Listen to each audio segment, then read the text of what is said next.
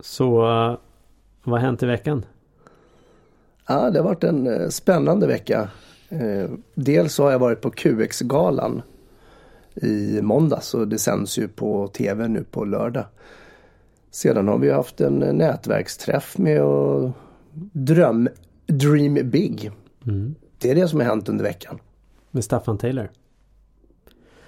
Och det här är Daniel Magnusson och du lyssnar på Sälj- och kommunikationspodden. Och det är jag som är Mikael Kröger med den skrovliga rösten på grund av klimatförändringar.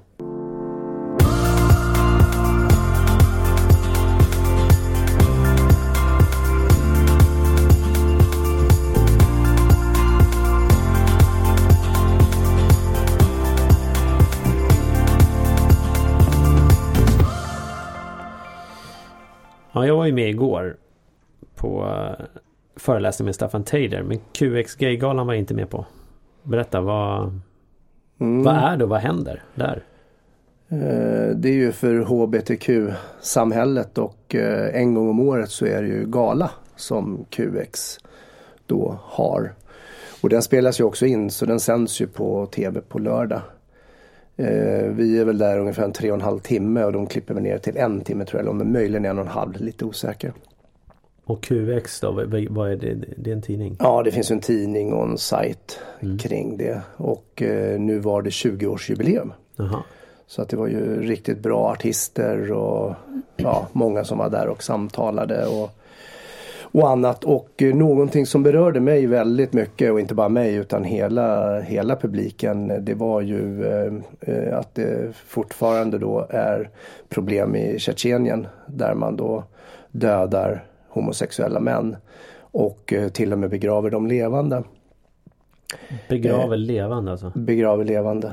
Och, och man förnekar ju det här att det finns inga homosexuella då i, i Ryssland, utan då säger man att familjerna tar hand om det då. Så vid halv elva tiden så kom Q X-chefsredaktör Anders Örman ut på scenen för att dela ut årets hederspris, vilket är ett fantastiskt fint pris då. Och eh, han säger så här: att i våras nåddes vi av nyheten att homosexuella utrensas i Tjetjenien. Den fjärde april kom desperata rop för hjälp. Vi fick rapporter om att homosexuella begravdes levande och att landet upprättat koncentrationsläger. Den svenska Regnbågsfonden startade en insamling och Q X uppmanade läsarna att skänka pengar. Och målet var att få ihop fyrahundratusen. Och på bara tre dagar så hade, hade det skänkts en komma sex miljoner kronor för att kunna hjälpa homosexuella i Tjetjenien att fly. Och att det behövdes personal i Ryssland som då kunde ställa upp. Eh, och eh, två flator ställde upp, eh, Tatjana och Olga. Och då ville man ju att de skulle komma ut på scenen här då på, på Q X-delen. Och då nämnde han det att det är svårt för deras liv. Om de blottar sig, vad ska de göra sen? Och sen så kom de ut på scenen. Mm. De hade flygit in dem då till, till Sverige och så kom de ut då för att ta emot hederspriset. Och det var ju stående ovationer. Och det, det, alltså jag ryser nu när jag tänker på det. Det är ju fruktansvärt det som har hänt och händer. Eh, samtidigt så är det väldigt starkt av de här två kvinnorna att komma ut och, och liksom, ja, ta emot det här priset. Mm. De var ju oerhört rörda också, precis som hela cirkus är med, med x antal tusen personer. Och då säger de att vi är här för att folk dör. Alla är så rädda, men vi kommer aldrig att ge upp. Vi kommer att slåss och vi kommer... Förlåt, och vi hoppas att ni kommer att fortsätta stötta oss, säger Tatjana med tårarna i ögonen. Mm. Fruktansvärt att det fortfarande finns och händer. Alltså vi är tjugo arton. Så den berörde mycket och eh, deras dröm är ju bara att kunna leva i frihet. Mm. Eh, leva det liv som de själva vill. Så det var Q X-galan. Så var du inte där, vilket du inte var Daniel vet jag, så rekommenderar jag att titta på det på på lördag. Mm. Eh, jag tror till och med att det är T fyra som sänder. Mm. Det var en liten blackout där. Jag var ja. tagen av den här också. Ja, det är fruktansvärt. Um, som du, jag hörde dig berätta det här igår och, och som jag sa till dig då också. Liksom det, det är tjugo arton. Mm. Det är fruktansvärt. Um, och det fick mig att tänka på en annan sak också. Jag, jag, jag vet, såg det här videoklippet, YouTube-klippet jag skickade med Dolph Lundgren. Nej. Um, Dolph Lundgren gör ett, ett TED-talk där han berättar om att han har blivit misshandlad och så vidare. Uh, och han har haft ett destruktivt liv. Uh, kan jag rekommendera att se verkligen. Uh, men han lyfter att han har börjat jobba och hjälpa uh, människor. Främst är det ju kvinnor då, i, i trafficking. Uh, och motarbetar det med en organisation där i U S A. Uh, där han sa... Jag tror, nu ska jag inte, jag ska inte säga siffrorna exakt här nu, utan, men om jag minns rätt så var det tjugo miljoner människor som är i slaveri i världen. Eh, och det var en, en tjugo billion dollar business. Och att det är det sker där du inte tror att det sker mm. också. Så att, och det här det fick man också tänka på, det, det är tjugosjutton. Det här var kanske tjugoarton när tjugohundrafemton när han lämnade, hade det här talet, spelar ingen roll. Det är tjugohundra-talet. Mm. Ja, det finns ju många minoriteter, många orättvisor, och det är ju, det är ju bara att se till att folk stöttar de här delarna, att gör någonting. Varje liten människa kan göra en egen insats. Mm. Om det så skänka en krona eller skriva en rad eller tycka till eller ställa sig på barrikaderna, vad det nu än må vara. Mm. Men varje liten människa kan ju göra någonting, och det blir ju väldigt stort och starkt. Och det är ju som att titta på när vi hade terrorattacken här i Stockholm sjunde april förra året. Det här med hashtag... Vad heter det nu? Hashtag open home eller någonting sånt här. Mm, just det. Hur vi då kunde samlas och hjälpa varandra också. Och vi har ju sett hashtag MeToo och stöttningarna. Mm. Så att det finns många fruktansvärda situationer kvar. Och så tänker jag så här, liksom, deras dröm är bara att få vara. Mm. Och i trygghet. Mm. Alltså, det är ju varje en, människas rättighet. Ja, ja, och det är en mm. gigantisk dröm för dem. Och förr eller senare så hoppas jag verkligen att vi kommer dit. Och ju förr desto bättre. Uh, och då tänker jag också hur, hur banal min dröm kan vara om att uh-huh. till exempel vilja vara ett par i Thailand eller någonting annat uh-huh. eller vad jag nu drömmer om, kanske något materialistiskt och så vidare. Mm. Fast varje människa har ju rätt att ha sin egen dröm. Mm. Precis, och, och drömmens storlek kan ju verkligen vara stor skillnad beroende på eh, vad, i vilken situation du är i. Likväl mm. som om man pratar rädslor, och det jag tänker på i det här fallet mod, eh, för det är ju en skillnad att att vara den som är modig kan ju fortfarande vara rädd men är, står kvar mm.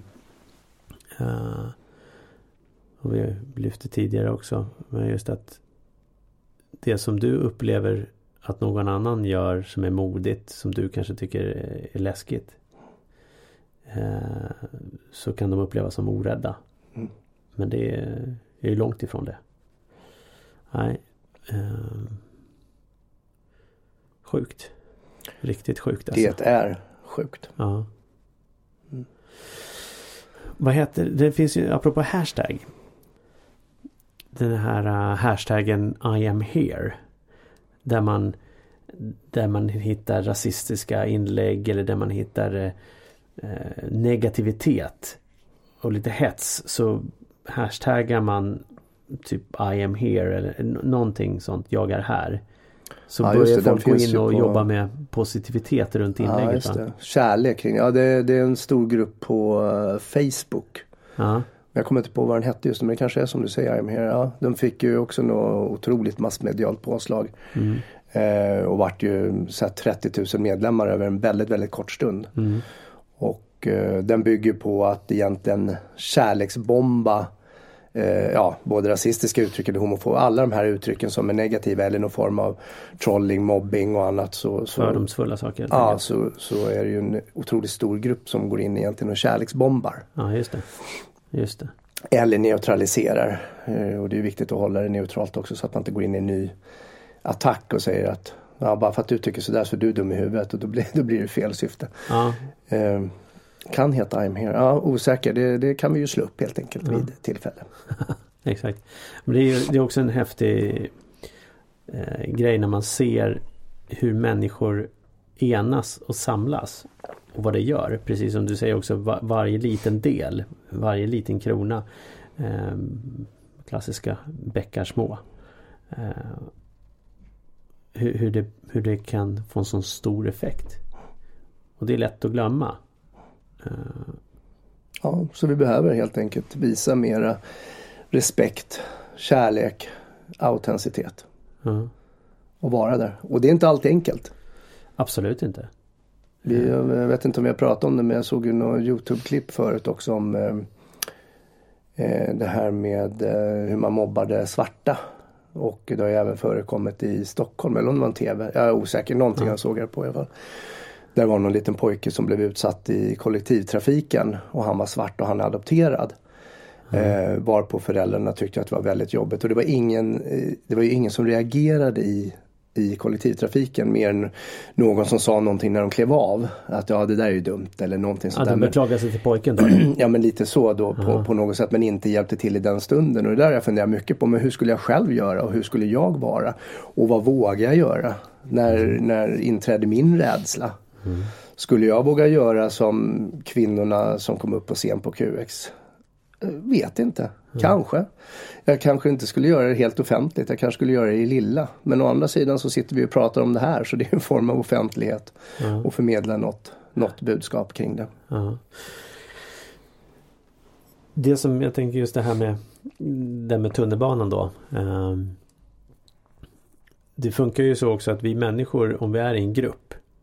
Uh, känns som jag pratar om det här, eller så har jag pratat med någon annan, jag vet, eller så har jag pratat om det i podden, spelar ingen roll, eh, att om du läser i en bok eh, där man då tittar på just beteenden, hur människor agerar, vi förväntar oss att någon annan gör någonting, att det är ingen som tar ansvaret per automatik, eh, exempelvis då om eh, du får en, en stroke eller du behöver hjälp. Då börjar, om det händer att du ramlar ihop på gatan, så kommer väldigt, väldigt många gå förbi. För att de ser att andra ser. Och då tänker de per automatik att då gör ju någon annan någonting. Och där kommer mina fördomar in också. Det, jag tror att det beror på hur jag är klädd. Hur jag ja, ser absolut. ut. Det gör det ju också. För det finns det ju sådana här mm. sociala experiment också. Återigen på YouTube mm. där man har testat det. När det är någon som ser då mer ut i risiga kläder. Mm. Ramlar ihop jämfört med någon som har kostym och finklädd så att säga då, inom situationstecken. Um, hur, hur det påverkar. Uh, men oavsett så finns det den här, det som händer är att vi tittar oss runt och så ser vi, okej okay, men det finns ju andra som ser, då borde ju någon annan ingripa. Mm. Jag har ju inte tid eller, eller det är nog ingen fara eller liknande. Och det de sa i den här boken, jag tror det var Robert G. Aldinis bok Persuasion, där han säger då att om det händer, titta på någon och så pekar du på dem, alltså om du själv har möjlighet att prata då, såklart. Han drog som ett exempel att du kanske på en konsert, du går ifrån och så helt plötsligt börjar känna att du börjar domna bort dina sidan, talet börjar bli sluddrigt, du sätter dig ner någonstans, folk har druckit, folk, det är massor med folk, det är ingen som kommer reagera. Så ta det som ett exempel, istället för bara sitta där och ropa hjälp, så behöver du vara väldigt tydlig och till och med peka ut någon. Mm. Du, blåa jackan, hjälp mig. Mm. För då blir det också mer ett ansvarstagande hos den andra personen, för då blir de helt plötsligt utpekade. Mm. Väldigt intressant. Och då om vi tittar då just i tunnelbanan, vi står där då kanske och tittar runt och tänker att ja, men någon annan måste ju säga ifrån. Och sen så finns ju självklart den här, här rädslan, vad, om jag gör det, vad händer då? Mm. Åker jag på stryk? Blir jag utsatt? Ja, stryk, utsatt, hjälpande, hjälte. Alltså det mm. finns ju många rädslor kring, oavsett om det är negativ eller positiv del. Mm. Vi vill ju kanske skydda oss själva och mer eller mindre vara anonyma. Mm. Och har jag inte gjort någonting så kan jag inte ha gjort någonting fel. Och har jag inte gjort något så kan jag inte ha gjort någonting rätt heller. Nej. Då kan jag vara i min bubbla och så kan jag förneka det. Mm. Civilkurage brukar man ju prata om i det där fallet. Och det behöver ju inte vara att du ska gå in aktivt in i den situationen heller. Utan det kan ju vara att du ringer polisen eller du ringer eh, trygghetscentralen på S L till exempel. Mm. Att du agerar på något sätt. Och för er internationella lyssnare som inte vet vad S L är, så är det lokaltrafiken i Stockholm. Stockholms lokaltrafik. Ja. Ja. Jag tänker att vi ska direkt efter musikstycket så ska vi prata om drömmar. Och eh, vi har ju lyssnat till Staffan Taylor som pratar om Dream Big.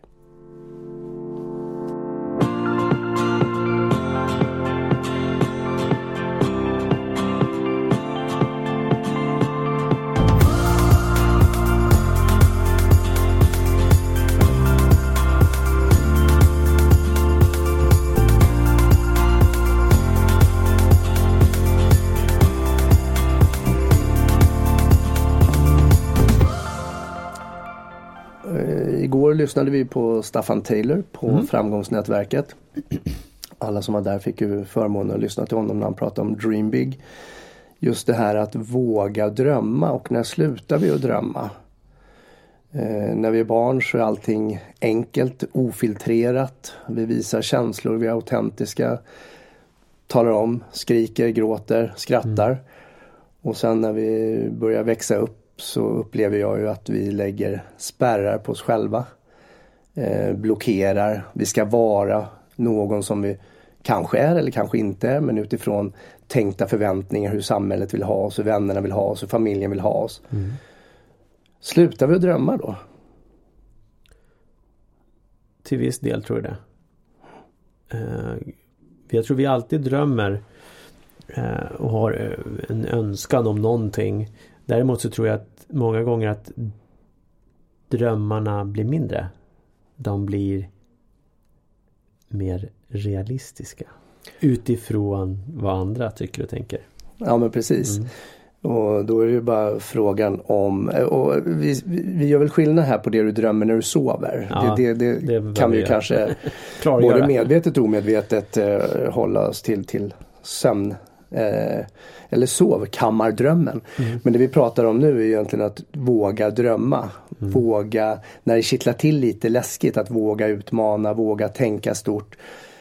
Istället för dröm så skulle vi väl kanske kunna använda vision, vi kan använda mål, vi kan använda många ord för det. Men, men nu har vi valt dröm utifrån det här som Staffan Taylor pratar om. Mm. Och han har ju också skrivit den här drömplanen som finns på hans hemsida. Vi ser väl till att och länka därifrån eh, från våran podd också till den, där du själv kan sitta och fylla i eh, det här med, med din, eh, dina drömmar och dina tankar och framtid. Och jag tycker det är så skönt när han, han tog ju något exempel på att han satte in eh, den här bilden, det var så talande när han pratade om den, just det här med eh, en groda i en glasburk. Och om du sätter på locket så kommer grodan hoppa x antal gånger, fem gånger, tio gånger, kanske femtio, hundra gånger eller mer. Men den slår ju i det här locket hela tiden. Och sen då när du väl tar bort locket så kommer grodan inte fortsätta hoppa. För då har ju den lärt sig ett visst mönster. Mm. Och jag tyckte det blev en sån talande metafor det här med, okej, okay, vad har jag för glaslock på mig själv där jag har testat och kommer fram till att äsch, det är ingen mening att jag gör det här för att jag ändå inte funkat tidigare. Ja, just det. Och hade det funkat tidigare så hade säkert någon annan gjort det. Ja. Och just där på med egna glaslocket. Aha. Vad har du för glaslock, Daniel? Ja, det är en bra fråga. Det är en bra fråga. Vad har jag för glaslock? Garanterat har jag glaslock. Jag har faktiskt inte reflekterat över dem. Men det är en bra, bra fråga. Vad är det för glaslock som hindrar dig?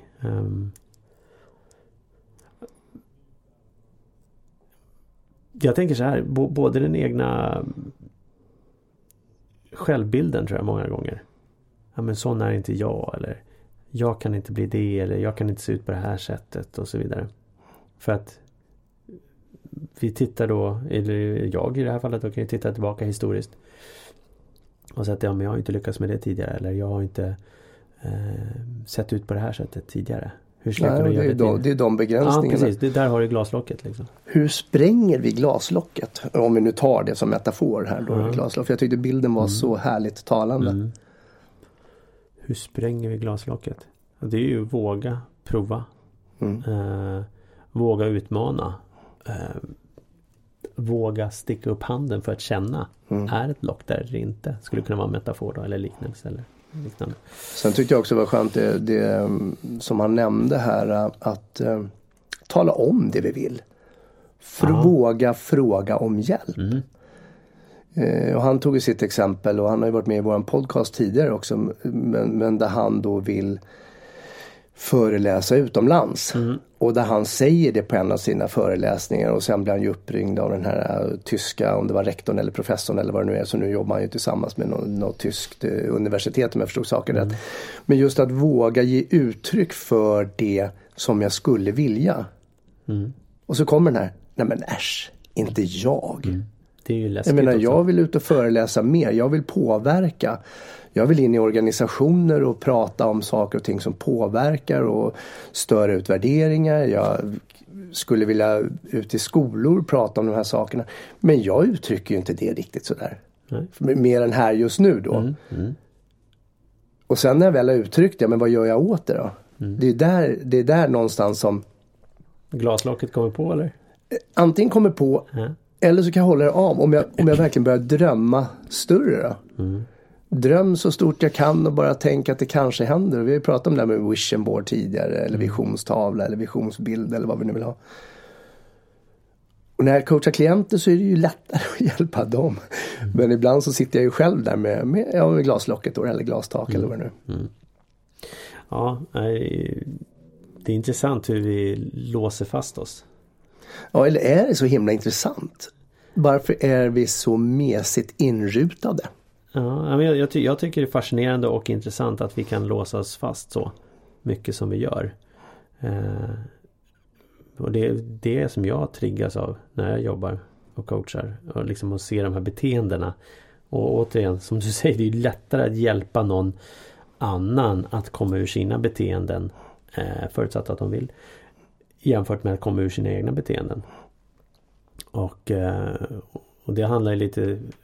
metaformässigt, eller jag vet inte om det är liknelsen, men snarare liknelse, att det är svårt att göra någonting utifrån sig själv, för du ser inte hela bilden, för du är en del av bilden. Mm.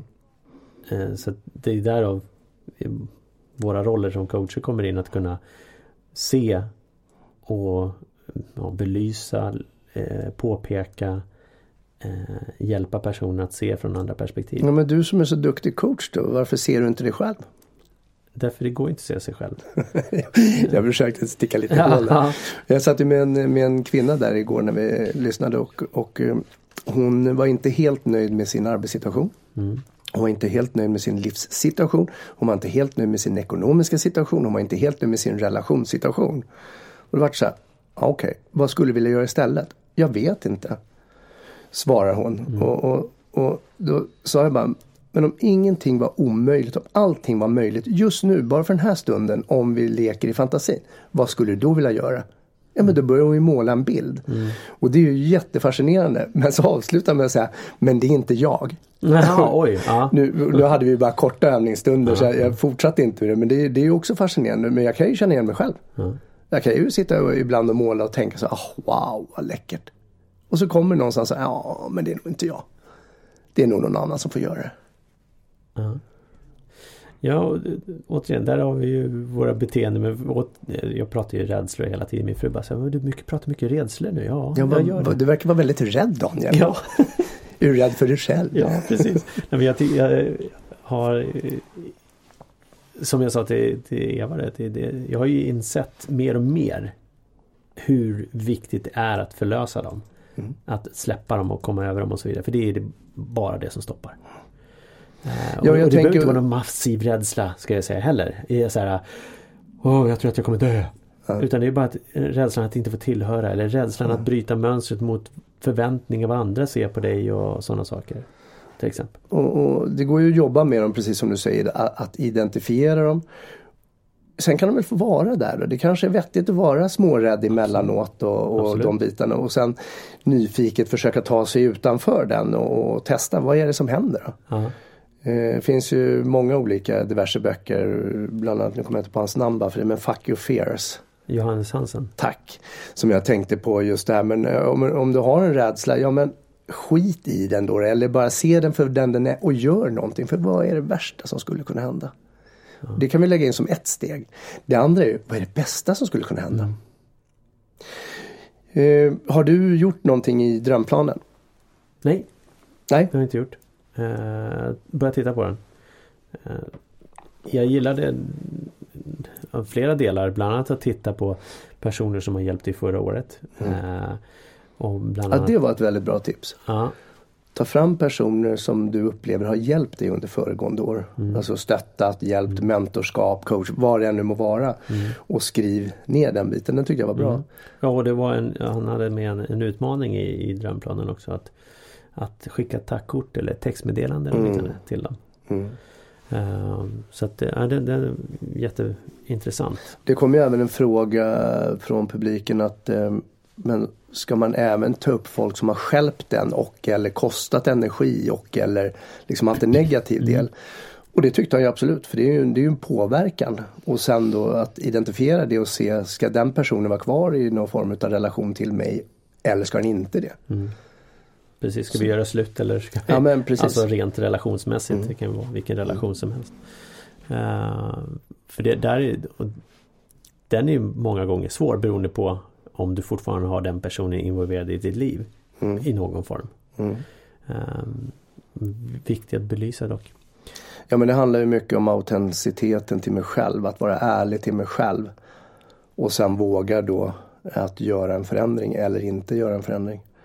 Eh, skulle jag inte gilla dig längre så, så skulle inte jag ha något problem att säga det i för sig. Du skulle nog lite jobbigare att säga det till mig, tror jag. Men, men, men är relationen viktig så har ju, det kan ju varit ett beteendefel som jag upplever att du har gjort. Mm. Och då är det ju bättre att säga till och säga, hör du, det här beteendet är inte okej i relation till mig. Mm. Eh, ska vi ta relationen vidare?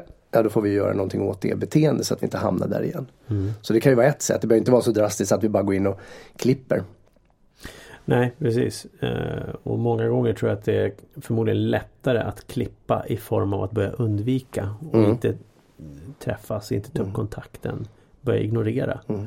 Och vi pratade om det, jag klippte ju med den här tjejkompisen för, för några år sedan mm. som vi har gått i skolan tillsammans.